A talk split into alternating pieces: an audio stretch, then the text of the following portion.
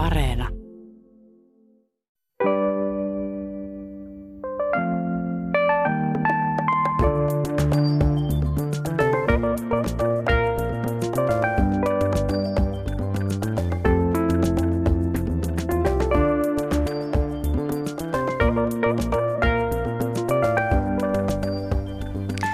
Tässä lähetyksessä ratkaistaan siis maailman tulevaisuus. Tulkaa mukaan lähetysikkunan kautta, hyvät kuuntelijat.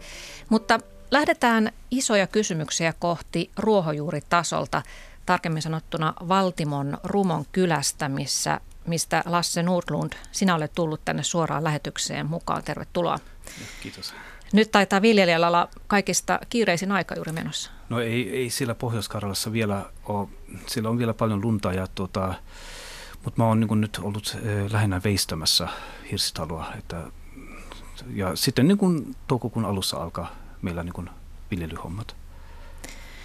Sinä olet äh, saksalais-suomiruotsalaisperheestä lähtöisin juuriltasi kaupunkilaispoika, mutta tosiaan olet jo pitkään harjoittanut luontaistaloutta siellä Pohjois-Karjalassa Valtimolla. Kerro niille, jotka eivät sinua tunne, että miten sinä, vaimosi ja kaksi lastanne, niin pärjäätte siellä? Millä tulette toimeen? Eh, no siis se on kyllä sillä tavalla niin yhteistä toimintaa, että niin kuin, Maria on mukana ihan tässä viljelytoiminnassa ja hän on enemmän niin kuin semmoinen käsityö ihminen ja, tuota, ja minä niin kuin sitten olen myöskin niitäkin hoitanut, mutta tuota, joo, siis meillä on itse asiassa varsin perinteinen työjako, mutta ihan vapaaehtoisuuteen pohjautuva, että mä kyllä keskimäärin niin näitä raskaampia hommia niin hoidan ja sitten hänellä on niin enemmän tätä e, pihapiirin, niin pihapiirin työt. Ja tällä hetkellä on, kun meillä on niin nuoret lapset ja niin yksi tavallaan vauva, kaksivuotias nyt, jolla on tänään synttärit, e, se vaatii vielä aika paljon sitä että niin läsnäoloa siellä. Ja, mutta me toivotaan, että niin tänä vuonna me päästään taas enemmän tuohon kasvimaahan, kun se jäi niin kuin viime vuonna vähän retuperälle. Mutta te siis tuotatte oman ruokanne itse? Joo, niin kuin suurimman osan. Ja tuota, siinä on vähän se semmoista, että, että kun mä asetun Valtimolle 25 vuotta sitten, ähm, silloin olin yksin ja mulla oli mahdollisuus harrastaa niin kuin tätä niin kuin, enemmän niin kuin ehdottomammin. Ja sitten kymmenen vuotta sitten, niin kun, kun perhe tuli kuvioon, jotkut asiat niin kuin eh, meni, siis siirrytin, siirrytin vähän niin kuin siitä, tai minä siirryn sitä omavaraistaloudesta tai ehdottomammasta omavaraistaloudesta enemmän semmoisen sekatalouteen, että koska niin kuin, siis siellä on kumppani, jolla on vähän toisenlaisia tarpeita, ja, tota, eh, ja jos olisin pysynyt jyrkkänä, niin kuin siis se on niin kuin nopea lähtö. Olisi. Mutta pääasiassa viljelet siis teidän ruokanne ja keräät sienet ja marjat – talvevaralle talteen, mutta tarkoittako sekatalous siis sitä, että ostatte osan elintarvikkeesta kaupasta? Joo, siis niin kuin, Maria niin kuin, lähinnä niin kuin ostaa sitä, mitä hän vielä kaipaa lisukkeena. Mulla oli esimerkiksi se, että, niin kuin, että mä, en, mä en oikeastaan ostanut läheskään mitään kaupasta. Ei suolaa, ei voita, eikä leipää, eikä juustoa. Ja sillä ruokavaliolla kyllä ihan hyvin niin pärjää. Et mä, mä voin hyvin, mutta niin pitkälle Maria ei halua mennä ja sitten eh, niin, että niin kuin hän, mm, hän ostaa niitä sitten mm. lisänä. Mutta sinä et osta mitään, ne teet itse myös työkalut ja, ja vaatteet ihan langan kehräämisestä asti teet itse. Joo, no siinäkin on semmoinen vähän asia, että niin kuin, siis silloin kun mä paneudun siihen asiaan niin kuin hyvin täydellisesti, alkuvuosina tai kymmenen vuotta suunnilleen, silloin mä niin kuin, eh, se olisi vähän semmoinen niin kuin se hyvin ehdoton linja, mutta kun mulla tuli tämä tunne, että minu, mä haluan jakaa näitä kokemuksia muiden kanssa. Sitten mä otin niin kuin vähän askeleita vähän taaksepäin, että, että, niin kuin, että pääsin niin kuin kirjoittamaan lehtiin tai osallistumaan niin kuin keskusteluihin, pitämään luentoja. Silloin mä niin kuin, tingin kyllä siitä omavaraisuudessa sillä tavalla, että mä en nyt viime vuosina tehnyt oikeastaan niin kuin vaatteita, koska niin kuin, mä oon niin kuin kierrättänyt kierrätystavaraa mm. aika paljon. No, tällä hetkellä sä rakennat siellä Valtimolla hirsitaloa ja rakentamisessa on menossa nyt viides vuosi ja hidas tahti selittyy sillä, että käytät rakentamisessa pelkästään lihasvoimaa. se vähän, mitä minä rakentamisesta tiedän, niin yleensä siihen liittyy traktoreita ja moottorisahaa sun muuta, mutta sä teet todellakin kaiken käsin, kaadat puut, kuorit ne, kuskaat ne hartiavoimin sinne rakennuspaikalle. No, joo, jossakin niin kuin, vaikeimmissa vaiheissa, niin just niin kuin se kuljettaminen, siinä mulla oli sitten kaveri apuna. Joo, mutta kuitenkaan ei mutta mitään koneita. Niin ei, ja siis, ja siis se on tavallaan semmoinen niin kuin, vähän niin kuin tutkimusprojektikin siinä mielessä, että kun mm, eihän sitä pidetä mahdollisena. Mm. Ja mä oon oikeastaan niin kuin sitä mieltä, että niin kuin käyttää aivojaan löytyy semmoisia vippaskonsteja, miten voi isoja painoja liikuttaa. Ja siis, mutta se on niin kuin, hyvin monet sellaiset tek- työtekniikat ovat niin kuin unohtuneet sen mukaan, kun ihmiselle on tullut traktorit ja näin, koska niin kuin, on unohtunut sitä näitä esimerkiksi taljojen käyt, käyt, käytön tekniikoita ja, ja, ja tota, mm, että haluan tavallaan niin tutkia samalla niin vanhanaikaisia työprosesseja, jotka ovat jääneet tavan unholaan. Mm. Mutta onko sulla sen, sen tuo, tämän urakan, ö, tai teetkö tätä urakkaa selkäsi katkeamisen uhallakin sen takia, että sä et halua missään nimessä käyttää fossiilisia polttoaineita missään muodossa, et edes niin, että sä lainaisit vaikka naapuritilalta niitä olemassa olevia koneita, vai haluatko enemmänkin nimenomaan osoittaa käytännössä, että tämä on mahdollista? Joo, siis aika paljon on semmoinen niin tutkijamieli siinä mukana, ja koska minun mielestä tämä on olennaista – sille, että jos meillä on niin muutos edessä pakosta tai, vähemmän, tai enemmän tai vähemmän niin vapaaehtoista, eh, pitää löytää niitä tapoja, miten voi tehdä vähemmällä energialla niin sellaiset työt. Mm. Ville Lähde, sinä olet tietokirjailija, toimittaja, filosofi, ympäristöajattelija. Sullakin on vihannesmaa siellä kotitalon pihassa Lempäälässä, mutta miltä tämä kuulostaa tämä Lassen elämäntyyli, että voisitko itse harkita – samanlaista yritystä elää täysin omavaraisesti ruoan suhteen? Joo, meidän kasvimaa ei ole meidän kotitalon pihassa, se on äitin vanhan lapsuuden talon pihassa, mutta muutimme Lempäälään, että pystyisi esimerkiksi kävellen käymään tai polkupyörällä hoitamassa, koska ajatus siitä, että hoitaisi auton varassa puutarhaa tuntui itselle etenkin mielettömältä. Öö, mä oon sen verran liikkuvainen ja sosiaalinen ihminen etenkin luennoinnin, kirjoittamisen, opetustyön ja kaiken muun takia vaimoni on sosiaalityöntekijä, että vetäytyminen jonnekin kauas tuntuisi itse, itselle aika mahdottomalta, mutta öö, myös kyllä itse mua kiinnostaa nimenomaan tämmössä uuden kokemuksen ja uusien taitojen hankkimisen mielessä kaikenlainen kokeilu liittyen viljelyyn, hankin käsikäyttöisen ruohonleikkurin, jotta saisin hyvänlaatuista ruohoa katteeksi mun kasvimaille. Ja vi- viimeksi juuri tilasin sepältä amerikkalaistyylisen kirveskuokan, jotta pystyisin saamaan semmoisia ojan pohjia siivottua paremmin. Yhdysvalloissa ihastuin siihen työvälineeseen, mutta niitä ei saa Suomesta. Mm. Mutta onko sulla olla sellainen olo, Ville Lähde, että sä pystyt elämään tässä yhteiskunnassa hyvällä omalla tunnolla, että ne sun käytännön teot, että sä valitset ympäristöystävällisiä tuotteita tai yrität elää vähän kuluttamalla, että se riittää? Keskittyminen musta yksilöön ja yksilön tekoihin, se on oikeastaan ollut kauhean ominaista ympäristökeskustelulle, no sanotaan etenkin 90-luvun alkupuolelta lähtien. Ja se siis tuli voisi sanoa tällainen epäpoliittinen vaihe ympäristökeskustelussa, vaikka samalla oli kansainvälisiä ympäristöneuvotteluja. Eli sen sijaan, että yhteiskunnan esimerkiksi pitäisi muuttaa rakenteitaan ja muuttaa niitä reunaehtoja, missä ihmiset elää, niin korostettiin sitä, että kaikki lähtee lompakosta, kaikki lähtee yksilön päätöksistä ja elämäntavoista. Ja sen takia mä en itse ihan kauheasti keskity tämmöisiin kysymyksiin. Jo syön eri, tai en syö lihaa, en syö kananmunia, en syö maitoa ja niin edelleen. Ja matkustan hyvin vähän, ostan tiettyjä asioita hyvin vähän. Et siinä mielessä totta kai kiinnitän huomiota siihen, mutta mulle on paljon tärkeämpää se, miten ihmiset liittyy yhteen toimimaan poliittisesti ja taloudellisesti, että saadaan puututtua meidän yhteiskuntien isoihin rakenteisiin.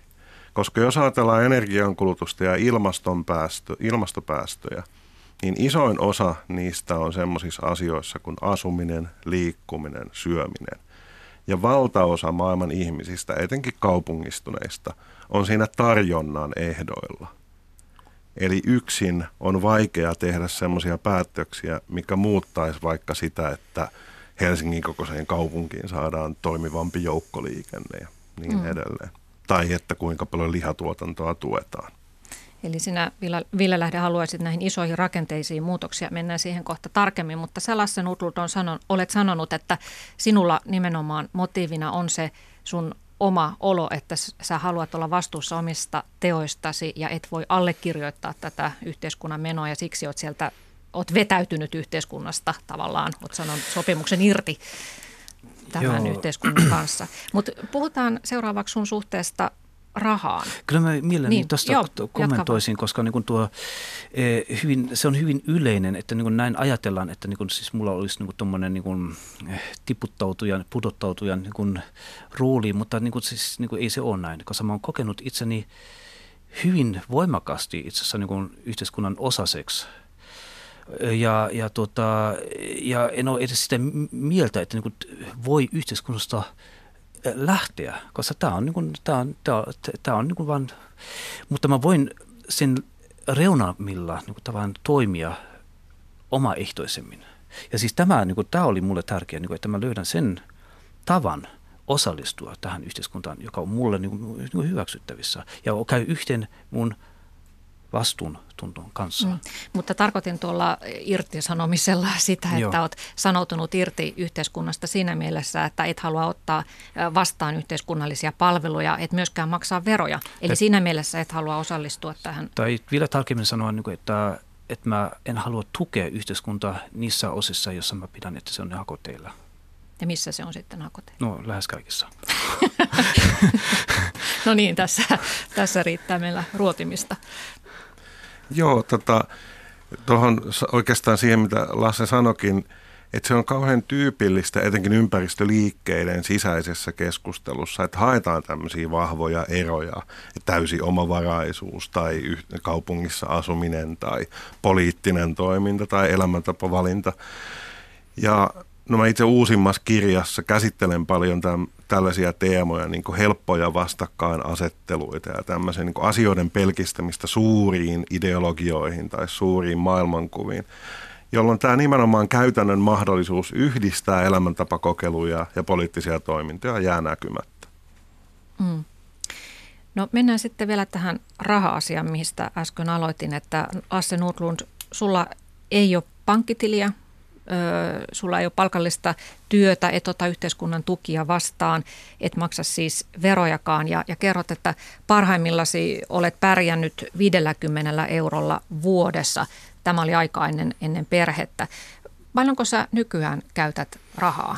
No siis mä en vaivaudu erittelemään sitä, koska niin kuin, siis meillä on kuitenkin sama ruokapöytä mm. ja minä en, äh, siis äh, mä en ole sillä tavalla, että mä siinä niin kuin sitten istun – ja mulkoille niin kuin paha, paha, paha, ilmeisesti sinne niin kuin, sillä, missä on niin voit ja näin. Ja tota, että se, se kuuluu minusta niin kuin, tavallaan se ruokapiiri, se on tavallaan niin kuin, perhettä jotenkin yhdistävä tekijä ja siis niin kuin, sillä ei voi osoituksellisesti niin kuin, murjotella.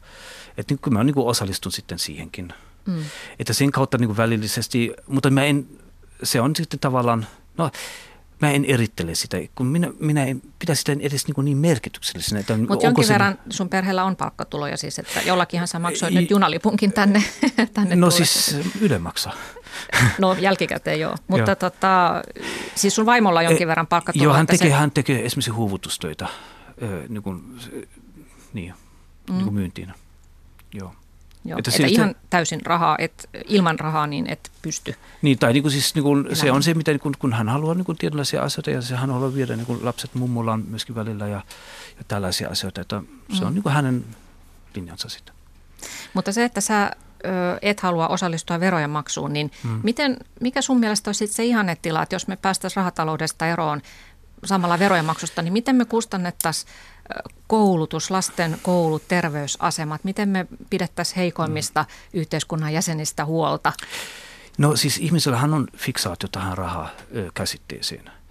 Eli se tarkoittaa sitä, että niin kun ihmiset ajattelee asioita niin kun rahan kautta ja ne kuvittelee sitten sitä, että jos minä en maksa rahaa, äh, rahalla, että siis sitten hän ei mitään niin kulje muun suunnalta yhteiskuntaan päin.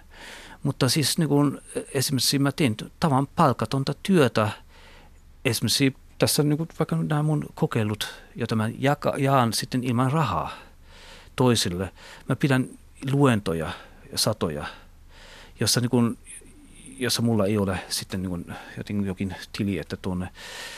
Öm, että mä, mulle ei ole mitään epäilystäkään, että niin kuin, siis mä tavallaan jopa enemmän hyödynnän yhteiskuntaa tekemällä just niin kuin minä teen, kuin se, että mä olisin niin kuin palkkatyössä ja maksaisin, koska niin kuin silloinhan minä maksaisin myöskin veroja, jotka eivät ole korvamerkittyjä. Eli siis mä rahoittaisin nimittäin tietysti sairaaloiden ja näin lisäksi kaikenlaisia niin kuin tiehankkeita ja näin. Ja tämä, tämä kun se on niin kuin könttäsumma, mutta niin, että, joka osittain lyö korville, niin kuin tämä, mitä mä haluan tukea mm. yhteiskunnassa. Ja veroja käytetään sun mielestä niin, myös väärin tarkoituksiin. Joo, niin, ja siis, ja, mutta siis, mm, tällä tavalla, kun mä on, en toimi rahan kautta, mä voin kohdentaa hyvin tarkkaan mun työvoimaa, mitä mä haluan, mihin mä haluan sen antaa niin kuin yhteiskunnan palvelukseen. Mm. Ja siis esimerkiksi se voi olla sitä, että niin kun, no meillä on esimerkiksi tämmöisiä, meillä on vähän semmoinen yhteisön tapainen, että mehän ollaan nyt esimerkiksi pohtimassa niin kuin, ajatu, sitä niin kuin esimerkiksi yli, semmoisen opiston perustamista, jossa voi opettaa luonnonvarataitoja ja omaroistaitoja. Ja, ja näin, että niin kuin, että sä haluat jakaa sitä Joo, yhteiseen niin. hyvään. No mitä Ville Lähdessä sanoi tästä rahatalouden mahdista, että, että vaikka, vaikka poistettaisiin raha yksikkönä maailmasta, niin poistaisiko se kuitenkaan ihmisen periahneutta? Että onko se raha sinänsä ongelma vai itse asiassa ihmisluonto? Ihminen haluaa aina enemmän. No Mä suhtaudun ensinnäkin kauhean epäilyksellä kaikkiin esityksiin siitä, mikä on ihmisen pohjimmainen luonto. Koska ihminen on kautta historiansa eri ympäristöissä, erilaisissa yhteisöissä ollut sekä väkivaltainen että rauhallinen, sekä ahne että niin kuin niukasti elävä ja toisia auttava, toisten kanssa kilpaileva.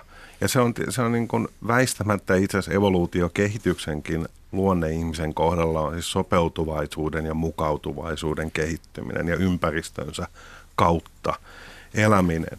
Et enemmän ongelmana on se, minkälaiset instituutiot on, millä tavalla kannattaa toimia, minkälaista käyttäytymistä palkitaan, minkälaista käyttäytymistä rangaistaan.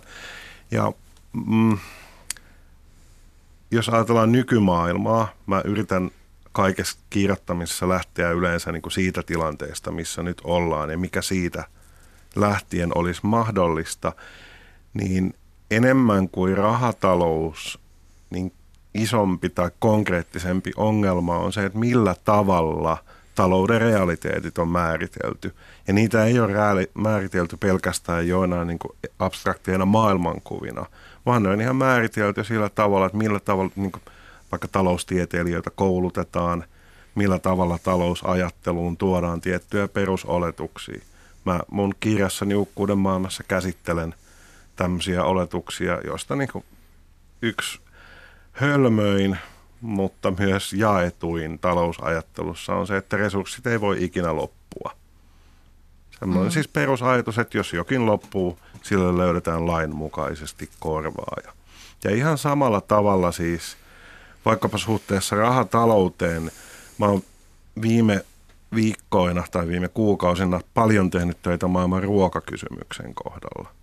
Niin yksi selkeä ongelma, etenkin köyhimpien ja nälkäisimpien alueiden kohdalla on, että ruoan tuottamista omaan käyttöön tai lähiyhteisön käyttöön pidetään usein negatiivisena, koska se ei näy bruttokansantuotteessa ja ne mallit, joilla arvioidaan nälän kehittymistä, korostaa vapaakauppaa ja bruttokansantuotetta. Mutta sitten konkreettisesti, kun katsoo ihan vaikkapa FAON, siis YK on ruokajärjestön tämmöisiä fiksumpia raportteja, niin niissä todetaan, että esimerkiksi tämmöinen halvan ru- tuontiruuan lisääminen, niin se on tuhonnut yhteisörakenteita, koska se on vienyt ihmisiltä yhtäältä elannon, mutta myöskin turvaverkon, jota tämä niin oma paikallinen ruoantuotanto tar- tarjoaa. Ja tässä on esimerkiksi taloude, talouspoliittisesti ihan selkeitä jakolinjoja, että mikä on tehokasta ja mikä on järkevää. Puhumattakaan, että nyt mennään maailmaan, jossa olosuhteet tulee muuttumaan radikaalisti tai muuttuu parhaillaan. Tässä oli siis äänessä tietokirjailija, filosofi Ville Lähde ja lisäksi täällä on omavaraisviljelijä Lasse Nordlund. Joo, tuohon mä sanoisin, että niin kuin, ei se mullakaan ole mitenkään kovin oleellista, että mikä, mikä, minkälainen luonne ihminen oma, ö, omi tavallaan pohjimmiltaan, vaan paljon tärkeämpää on minulle, että miten siis ihmisen niin kuin, taipumukset toteutuu näiden olosuhteiden kautta. Eli siis jos ihminen on jossakin alkeellisissa olosuhteissa sillä tavalla, niin että se, sen, sen pyrinnät, niin sen, sen pyrinnät pysyy joka tapauksessa niin pienimittaisena. Se, se, hänen kykynsä vaikuttaa ympäristönsä. Mutta jos sulla on esimerkiksi niin auto, sulla on tehokkaita työkaluja tai vaikutusvaltaa, sun mielen, mie, päähänpistot voivat niin saada niin hyvin isoja mittakaavoja.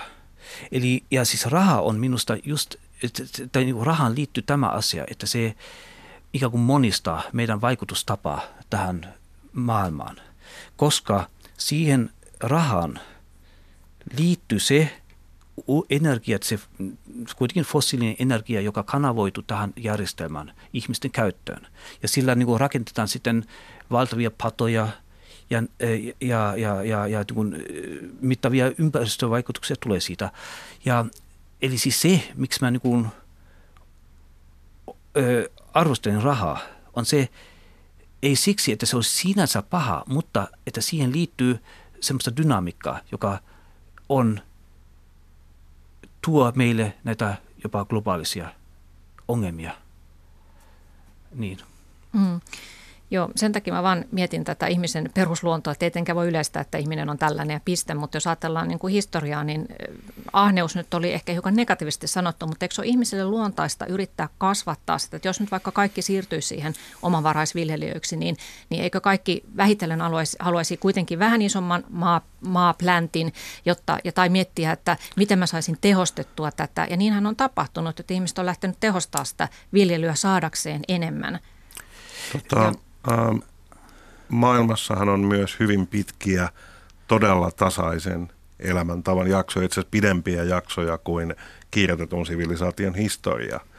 Eli se on ihan siis antropologinen tosi seikka, että näin ei ole, että ihmisellä olisi luontainen kasautumisen tarve.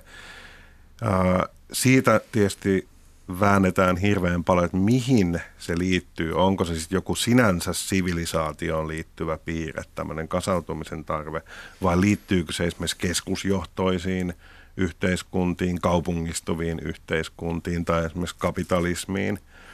Ja mä itse olen aika vakuuttunut siitä, että on myös niin monenlaisia eri tapoja, joten tämä on toteutunut historiassa, että semmoista yhtä – mallia ei varmasti löydy, mutta on ihan selvää, että 1800-luvulla teollistumisen ja moderni rahajärjestelmän yhdistyessä, kun käytännössä syntyi nykymuotoinen kapitalismi, joka sitten sai hiileä ja öljyyn pohjautuvan taustan, niin se on aiheuttanut tämmöisen ison kasautumisen kiihtymisen. Ja siihen liittyy tietysti myös kolonialismin historia, jossa resursseja ohjattiin vahvasti koko maailmassa pääosin Euroopan käyttöön. Joo, ja siis niin kuin tämä, että niin kuin se, kun sä sanot, niin kuin, että ihminen saattaisi niin kuin pyrkiä kasauttaa tavaraa tai kerätä elämän kerätä ja e, siis ei se tee oikeastaan niin kuin, nä, jos, omavaraisviljelijän näkökulmasta siinä ei ole mitään järkeä, että mä ahnehti, ahnehtisin enemmän peltoalaa – kuin se, mitä mä tarvitsen, koska siihen liittyy työtä. Eli siis mun toiminnat ovat, ovat takaisin kytkettyjä siihen, että miten paljon mä haluan rehkiä. Ja otetaan nyt esimerkiksi se, että niin kuin, äh, kyllä meillä pidetään niin kuin talvisin suht koht matala lämpötila sisällä. Siksi, että puiden niin raatamiseen ja pilkkomiseen niin kuin, ja kotiin tuuminen vaatii työtä ja hikeä. Nyt mulla on se valinnanvara. Totta kai se olisi ehkä mukavampi, jos olisi kolme astetta vaikka enemmän. Mutta sitten niin kuin se, se on heti siinä niin kuin sisäinen puntari sanoi, että okei, se merkitsee kaksi, kolme viikkoa enemmän niin kuin metsätyötä ehkä.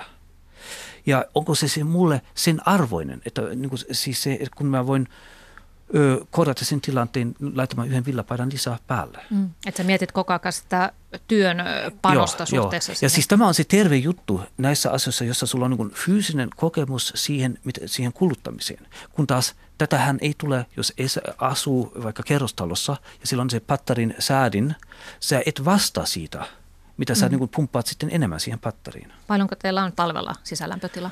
No siis meillä, me ollaan tällä hetkellä semmoisessa vähän huonommassa talossa, että niin kuin siis se voi olla niin kuin, kipa, kovina pakkasena se voi olla 15 astetta ihan hyvin. Villasukkia tarvitaan. E, joo, niin, mutta niin kuin sehän on myöskin semmoinen talous, jossa niin kuin liikutaan. Mä tarkoitan sitä, että se on niin kuin tietysti kirjailijan, se oli sen kau, ka, kauhu. mm. Joo, mä itse joudun nykyisin tekemään lihasharjoituksia tunnin joka aamu mun fysioterapeutin käskestä. Mun työ on sillä tavalla kuluttavaa mm. nivelille. Tota, yksi olennainen piirre, kun puhutaan ahneudesta ja ihmisen tarpeista, on myös se, että keskeinen tapa oikeastaan kaikissa yhteiskunnissa on ollut, mutta se on leimallista modernille ajalle, on tarpeiden tuottaminen.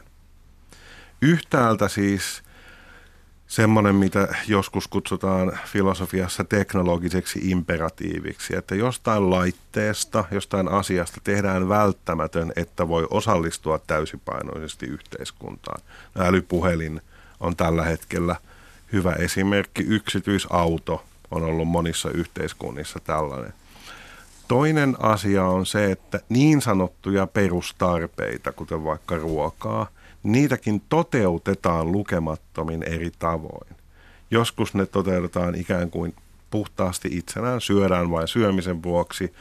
Joskus syömiseen ja ruoan tekemiseen nivoutuu monia uskonnollisia, sosiaalisia, muita tarpeita.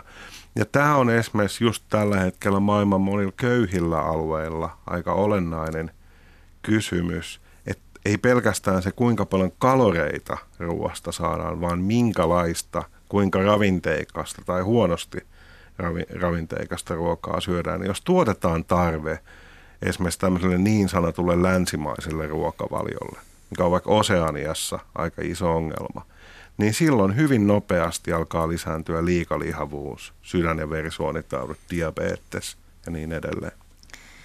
Öö, tässä oli siis Ville Lähde, tietokirjailija äänessä. Lisäksi täällä on Lasse Nordlund ja puhumme Puhumme omavaraisviljelystä, mutta, mutta laajemmin siitä, että mitä tapahtuu, jos ö, halpa tai kun halpahöljy loppuu jossain vaiheessa. Ja mennään takaisin tähän, tähän niukkuuden maailmaan. Sulta Ville Lähde ilmestyi muutama vuosi sitten tietokirja nimeltä Niukkuuden maailmassa ja, ja siinä sä toit tosiaan esille syvän huolesi siitä, että, että maailma ei tällä hetkellä varaudu tarpeeksi siihen päivään, kun fossiiliset polttoaineet loppuvat loppuu. Että me pyöritetään tätä me nelintasoa öljyllä ja, ja jonain päivänä sitten huomataan, että öljyä ei enää tarpeeksi olekaan, niin mikä sinun mielestäsi nyt sitten on se, tai olisi se kestävä e, elämäntapa, mihin meidän pitäisi pyrkiä?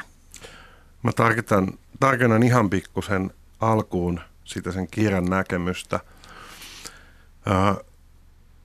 lähtökohta on siis se, että viimeisinä parina 300 vuonna ihmiskunnan käyttämä kokonaisenergia, siis meidän ruoan, lihasvoiman, suoran aurinkolämmön käyttö, se on monikymmen kertaistunut tai monisata kertaistunut, riippuen vähän mikä aikaväli valitaan. Ja suurin osa tästä kasvusta on 1800-luvun puolivälin jälkeen. Ja siitä modernista kasvusta valtaosan on ollut fossiilisten polttoaineiden käyttö. Siis vaikka on tullut ydinvoima, vaikka on tullut teollisen mittakaavan vesivoima, jotka on siis hurjia energialähteitä verrattuna 1800-luvun alkupuoleen, niin siitä huolimatta 80-90 prosenttia kaikesta käytetystä energiasta on fossiilisia polttoaineita. Ja ne kohtaa niukkuutta kahdella tavalla, ja se on minusta olennaista muistaa. Yhtäältä niukkuutta tuottaa ilmastonmuutos. 80 prosenttia tunnetuista fossiilisista varoista pitää jättää maan sisään tai tämä planeetta ei ole elinkelpoinen. Eli se tarkoittaa, että vaikka, vaikka niitä resursseja on, niitä ei voi käyttää. Eli ne lakkaa olemasta resursseja siinä mielessä. Ja samaan aikaan etenkin öljyn kohdalla on tämmöinen niin suhteellinen tuotannollinen niukkuus. Eli öljyn tuottaminen käy vaikeammaksi. Öljyä siis on olemassa vaikka kuinka paljon, mutta se on hankalammin saatavissa. Ja tämä alkaa koskea myös muita fossiilisia polttoaineita. Eli kokonaisenergiataseesta, siitä isosta piirakasta, joka energiaa käytetään, niin isompi siivu alkaa kulua sen koko energiataseen ylläpitämiseen ja vähemmän jää sitten kaikkeen muuhun. Eli se ei ole öljyn loppumista eikä energian loppumista, vaan se on sen niin vaikeutumista. Mm. Ja sitä ei tiedetä, mitä se tarkoittaa esimerkiksi öljyn hinnalle. Jotkut on sitä mieltä, että me tullaan kalliin öljyn aikaan – Jotkut on sitä, että me tullaan halvan öljyn aikaan. Ja se riippuu just siitä, koska samalla tapahtuu ilmastonmuutokseen reagointia, joka vaikuttaa talouskehitykseen. Ja just nythän ollaan ainakin väliaikaisesti halvan öljyn ajassa. Mutta tämä kokonaisenergiataseen on pakko joka tapauksessa vähentyä, ainakin väliaikaisesti. Mutta et sä näe mitään toivoa sitten siinä, että, että tuota, uusiutuvat energiamuodot, ne, niitä kehitetään jatkuvasti ja, ja on olemassa yhä tehokkaampia aurinkopaneeleita ja, ja merelle sijoitettavia kelluvia tuulivoimaloita ja turbiineja, jotka ottaa sieltä meri, meri, merenlaisesta virtauksista voimaa. Ja, ja tota, törmäsin tällaisenkin tutkimukseen, joka aika vähän sai huomiota, että Lappeenrannan yliopistossa aurinkotalouden professori Christian Breyer on haastanut vetämällään tutkimuksella – kansainvälisen energiajärjestön IEAn arvion tästä uusiutuvan Joo. energian kasvusta, että IEAn mukaan ö, nämä uusiutuvat energiat tuottaa vuonna 2030 vain 14 prosenttia energiasta, kun taas tämän Breyerin tutkimusryhmän mukaan, niin jos katsotaan viimeisimpiä kasvulukuja, niin osuus olisi lähemmäs 60 prosenttia. Et eikö, eikö tota, ole toivoa, toivoa siitä, että ihminen keksii ja alkaa yhä enemmän hyödyntää näitä uusi, uusiutuvia luonnonvaroja? Tässä kohtaa pitää taas muistaa se lähtötilanne, eli se tilanne, missä me nyt ollaan. Mä kirjassani puhun siitä käsitteellä peritty tilanne, mutta se ei nyt sen kummempaa tarkoita kuin, että minkälainen yhteiskunta, minkälaista ja konkreettiset koneet, voimalat, laitteistot, elämäntavat me on peritty. Tämä fossiilitalouden nykyinen mittakaava on niin suuri, ja siinä on ihan siis tämmöistä hitausvoimaa siis, vanhojen asioiden purkaminen, uusien asioiden purkaminen. Et mä en usko, että saman mittakaavan yhteiskuntaa ja sitten niin toiminnan intensiteettiä voitaisiin rakentaa sujuvasti ilman, että vältetään katastrofaalinen ilmastonmuutos. Ja sitten täytyy muistaa, että meillä on koko ajan käynnissä myös viljelysmaan tuhoutumista, vesivarojen pahentumista, biodiversiteettiongelmia, eli inhimillisen toimeliaisuuden laajuutta pitää joka tapauksessa muistakin syistä vähentää. Eli tämä on kyse niin nykyisestä mittakaavasta ja miten vaikea se muutos on. Joo, ja siinä on yksi asia, mikä, joka on hyvin tärkeä, se, että me tarvitaan energiaa tuottaaksemme energiaa. Tätä tämä unohtuu helposti. Että niin kuin siinä niin kuin ajatellaan, että se aurinkopaneeli on ikään kuin semmoinen ilmainen ö, sampo, joka tuosta jauhaa. Mutta siis se, että niin kuin niiden ö, ö, tuotantoprosessiin kätkeytyy hyvin paljon energiaa, joka, joka ei näy siinä, niin kuin, siinä niin kuin tase, energiataseessa. Ö, meidän, jos tehdään semmoinen ajatusleikki siitä, että niin kuin, tämä fossiilinen energia, mitä on käytetty nyt puolitoista sata vuotta. Siis se on niin vuosimiljoonien auringon, äh, auringon vuosien äh, tallentama, niin kuin maan uumenin tallentama energiamäärä. Ja me ollaan tehty selväksi siitä määrästä niin kuin muutamassa sadassa vuodessa. Ja nyt kuvitellaan, että niin kuin halutaan korvata sen sillä aurinkoenergiaa, mikä niin kuin, miten me vangitaan niin kuin aurinkopaneelien kautta. Se on ihan niin kuin, se on niin kuin, itse asiassa naurettava suhde. Ja sitten haluan myöskin tähän kiinnittää huomiota, että eli siis energian tuottamisiin liittyy ei pelkästään siis sen laitteen tuotantoprosessin energiapanokset, vaan myöskin se koko infrastruktuuri, jota tarvitaan, että tällaista tuotetta voi tuottaa. Eli high-tech tarvitsee erittäin pitkälle järjestäytyneen yhteiskunnan, joka pystyy tavallaan sillä pyramidin huipulla jotain huipputuotetta tehdä. Mutta siihen pitää olla kommunikaatio, pitää olla se tieverkosto ja kaikki se, tämä kaikki kuluttaa energiaa, joka ei näy näissä hyötysuhde- tai tehokkuuslaskelmissa, mm. koska Täm... se, ei ole, se ei ole laskettavissa. Sitten vielä yksi on se, että tähän hallintakoneistoon, eli yhteiskunnan ylläpitoon hallinnollisesti, se on myöskin e, e, hyvin energiaintensiivistä. Ja siinä esimerkiksi me rakennetaan yhä isompia instituutioita, EU ja näin, joilla, joiden tarkoitus on hallita tätä tulevaa ongelmaa, mutta ne ovat itse osa sitä ongelmaa, koska ne ovat kehittyneet niin e, energian intensiiviseksi järjestelmiksi. Mm.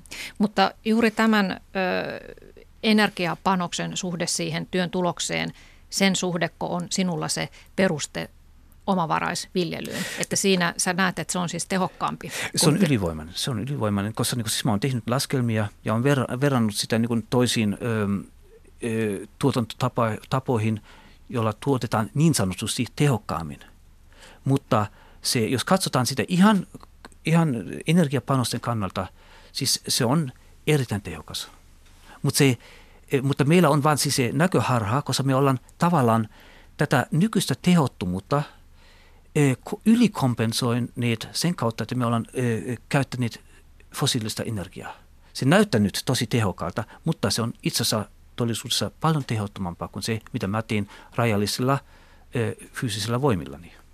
Mm. Ja sä oot tehnyt omakohtaista tutkimusta siitäkin, että minkä kokoinen maapläntti riittäisi ruokkimaan hmm. yhden ihmisen ja kuinka monta tuntia työtä pitää tehdä päivittäin, että se homma pyörii. Joo, siis niin kuin se on nimittäin yllättävän vähän. Että niin kuin siis, jos nyt otetaan tuolla, jos pohjois seudulla sen, mitä niin kuin ihminen, jos niin kuin ei osta yhtä mitään, eli ei voita, ei mitään lisäksi, sä saat niin kuin viidellä aarilla vuoden ruuat tuotettuna, jos käyttää puutarhaviljelyä. Siis niin peltoviljely on vähän niin kuin vähemmän intensiivinen. Ja silloin siinä on jo mukana se, että siis tarvitaan jonkinlainen sellainen joustovara, jos tulee huono vuosi ja näin, että pientä ylimäärää siinä on. Ja sitten siihen kuuluisi kyllä myöskin että niin kuin marjasta ja sienestä ja niin kuin tällaisia asioita. Mutta siis tämä viiden aarin alue, se on suht helposti käännettävissä talikolla ja näin. Siis se on se vilja, viljelypinta-ala. Joo, ja se on, niin kuin, no, se on 500 neliömetriä. Eli semmoinen kaisali 10 kertaa 50 metriä.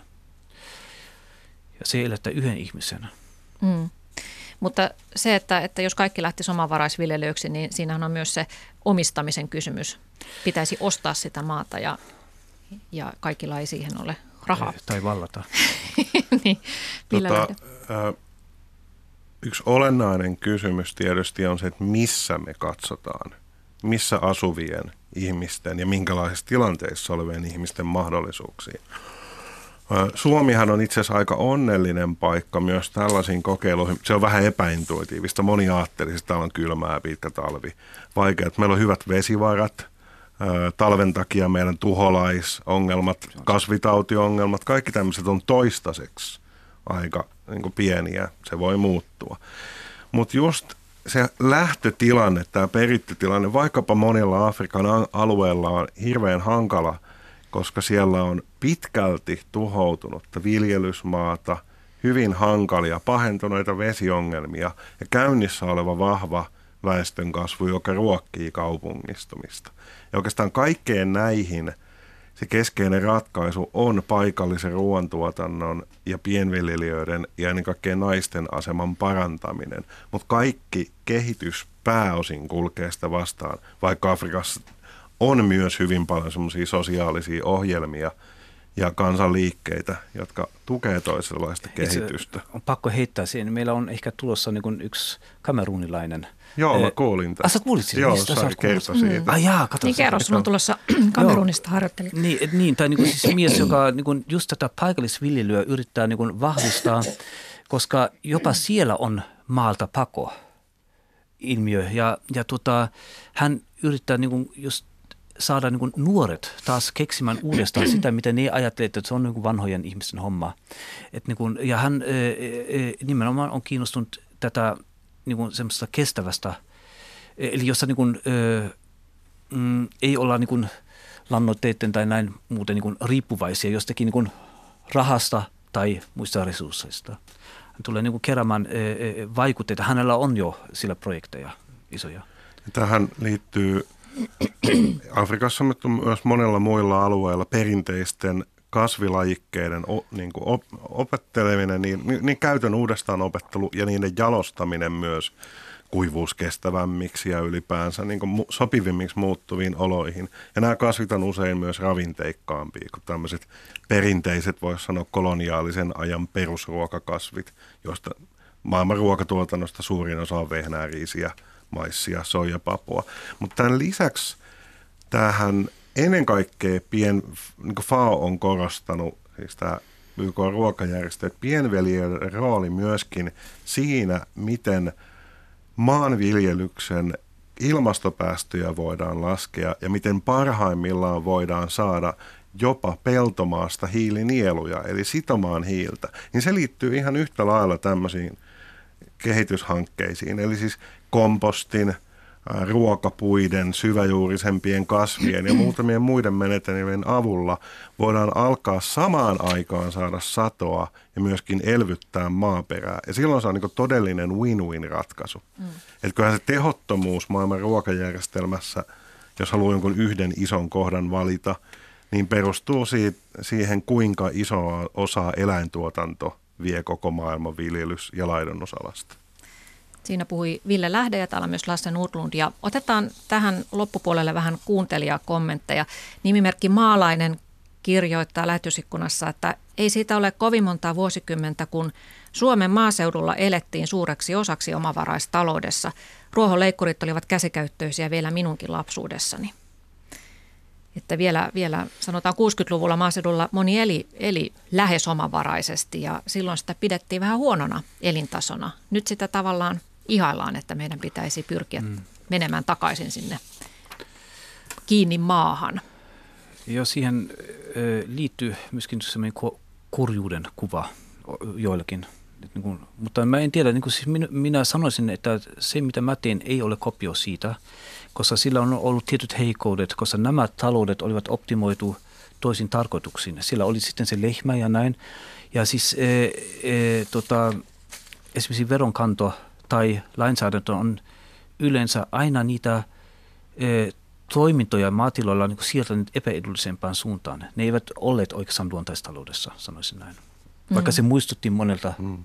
monessa asiassa. Niin maailman nälkäisistä 70 prosenttia on maanviljelijöitä. Eli se, että ihmisillä on maata, pääsy maahan, pääsy ruokaan, niin se ei tarkoita, että yhteiskunta antaisi mahdollisuudet tehdä siitä kestävää edes tämmöisessä sekatalousmallissa.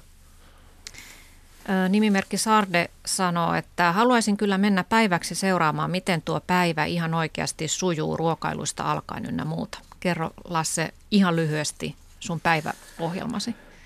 E, siis se on niin joustava, että siinä, niin se, siinähän on just tämmöinen asia, kun se poikkeaa siitä palkkatyöstä, jonne mennään niin seitsemältä tai kahdeksalta ja tullaan pois.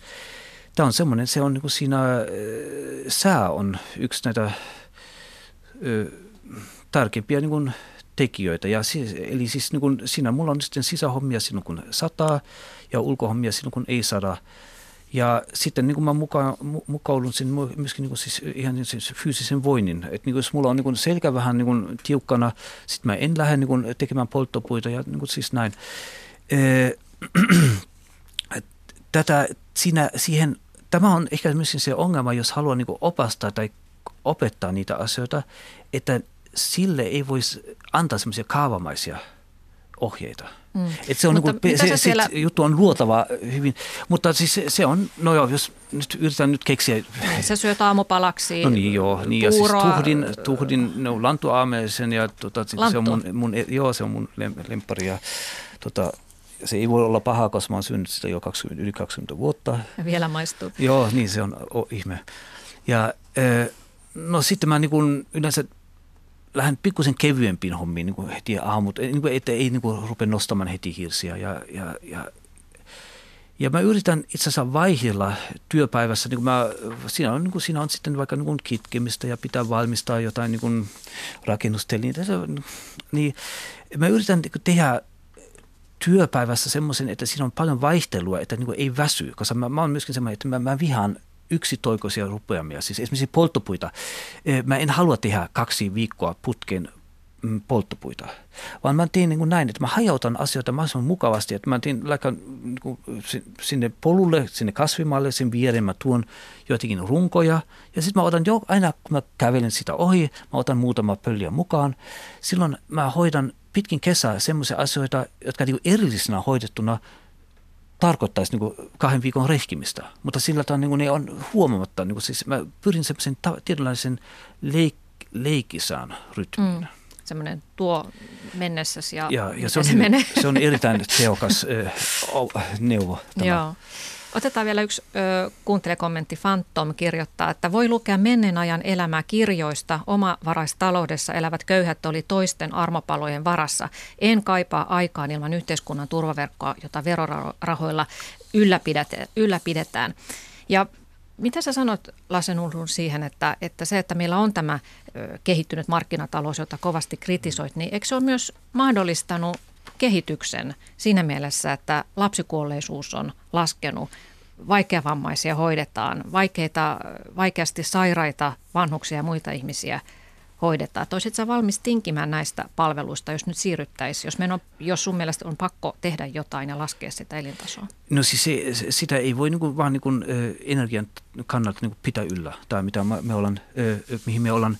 Ja siis, eli mä, siis mä en pysty oikeastaan arvostamaan kehitystä, joka on ottanut velkaa tulevasta. Eli siis jos tehdään nyt ratkaisuja, jotka nyt on mukavia, mutta huomenna saattaa meidät niin vielä entistä pahempaan ahdinkoon. Sitten mä en voi oikeastaan hyväksyä tätä, niin miten, miten nyt on mukavasti.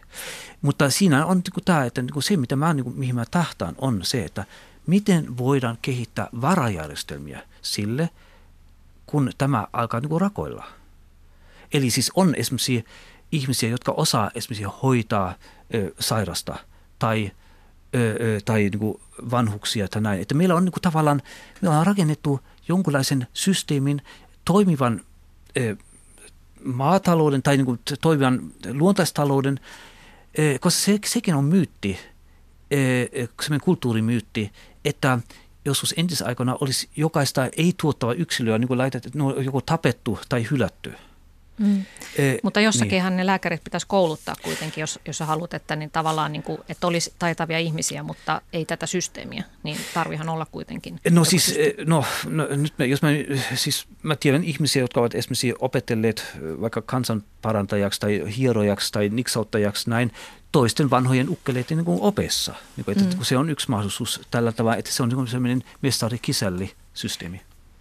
Joo, nyt itse asiassa tota, tässä mennään loppupuolella keskusteluun, niin mä haluaisin kysyä Ville Lähde sinulta, että, että nyt tiivistetysti, että mitä meidän nyt pitäisi tehdä, miten näitä niukkuuden resursseja pitäisi jakaa tehokkaammin ja ennen kaikkea, että olisivatko ihmiset valmiita, jos tämä vaatii elintason lasku, niin valmiita siihen. Millainen asenneilmapiiri on tällä hetkellä? Että... No valtaosalla ihmisistä ei mun mielestä ole kunnon käsitystä siitä, mitä esimerkiksi ilmastonmuutoksen torjunta vaatii tai mitä energiakysymysten torjunta vaatii. Että alkaa olla kohtuullisen hyvä käsitys siitä, kuinka isoja nämä ongelmat on, mutta se konkretisoituminen siihen, mitä se tarkoittaa meidän yhteiskunnan, se on alkuvaiheessa. Ja se on oikeastaan olennaista myös tämän motiivin kannalta. Usein sanotaan, että ihmiset ei luovu koskaan mistään, mutta kautta historian ihmiset on kriisitilanteissa – sodan tai muun uhatessa suostuneet vapaaehtoisesti luopumaan aika monista asioista. Ja mä siinä mun kirjassa Niukkuuden maailmassa peräänkulutankin tämmöistä laajempaa turvallisuuskäsitystä. Jos turvallisuus ei nähdä vain armeijoiden rajakonfliktien asiaksi, vaan myöskin, että meidän elämäntapa tuottaa niin vakavia ongelmia lähellä ja kaukaa, että niistä ongelmista tulee meille turvallisuusriski. Ja ainoa tapa päästä tästä turvallisuusongelmasta on muuttaa perusteellisesti meidän elämäntapaa. Ja sen tarkoittaa sitä, että paitsi energian kulutusta meidän pitää myöskin vähentää hyvin monenlaisia muita meidän resurssin kulutusmuotoja. Esimerkiksi Suomessa vesi ei ole ongelma, koska Suomessa me käytetään pääosin uusiutuvia vesivaroja, mutta Suomessa on se ongelma, että Suomeen tuodaan erittäin paljon vaikkapa lihakarjarehua. Eli vaikka me voitaisiin olla kansakuntana suht niin kuin kriisi, omavarainen, niin tällä hetkellä me ollaan polttoaineissa, siemenissä, torjunta-aineissa, tällaisissa hyvin riippuvaisia maailmasta. Riippuvaisuudessa ei sinänsä ole välttämättä mitään ongelmaa, mutta maailman esimerkiksi ruokamarkkinat tulee todennäköisesti muuttumaan hyvin vahvasti, kun nykyiset suuret viejämaat voi alkaakin muuttua tuojamaiksi. Ja silloin tämä vakaus ja tehokkuus ja modernius voikin alkaa muuttua haavoittuvaisuudeksi. Mutta siis yleisesti ottaen globaalin tasa-arvon turvaaminen, se, että myös köyhemmillä alueilla ja köyhemmillä väestönosilla on äänipäätöksissä, se on oikeastaan välttämätön edellytys myös tällaisten asioiden ratkaisemiseen. Ja se pitäisi saada sinne politiikan keskiöön. Kyllä. Ja se on aika kaukana ehkä tällä hetkellä. Valitettavasti. Mm. Lasse Nurmut, sulta haluaisin vielä kysyä, että kun sä oot äh, elämäntyylilläsi halunnut varmistaa sen, että sulla on semmoinen tavallaan fyysinen riippumattomuus tästä yhteiskunnasta, että periaatteessa tarvitse, tarvitse yhteiskunnan palveluja, paitsi että olet hiukan lien, liennyttänyt kantaasi, että, että jos lääkäriä tarvitset, niin suostut menemään lääkäriin, kun aikoinaan et suostunut sitäkään. Mutta entäpä sitten semmoinen henkinen riippumattomuus? Onko se, se on paljon vaikeampi saavuttaa? No siis tietysti niin kun, jos on tekee toisin, sitten joutuu ihmisten niin arvioitavaksi.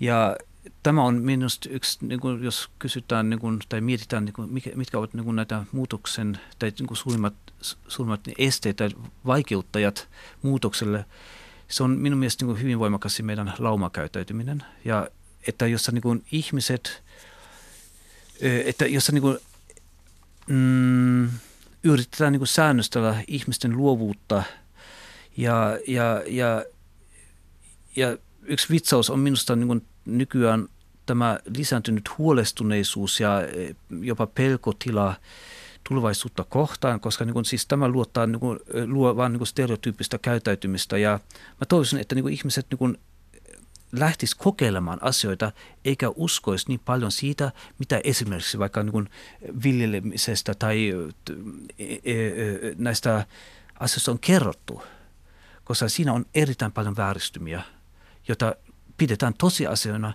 vaikka niitä, niitä voi ta- itse asiassa tarkistaa itse pitävätkö ne paikkansa. Mä toivoisin, että niin kokeilumieltä ja ennakkoluulottomuutta kokeilemaan asioita. Se oli hyvä päätös tälle keskustelulle, eli olkaa ihmiset rohkeita, ennakkoluulottomia, ottakaa itse selvää asioista.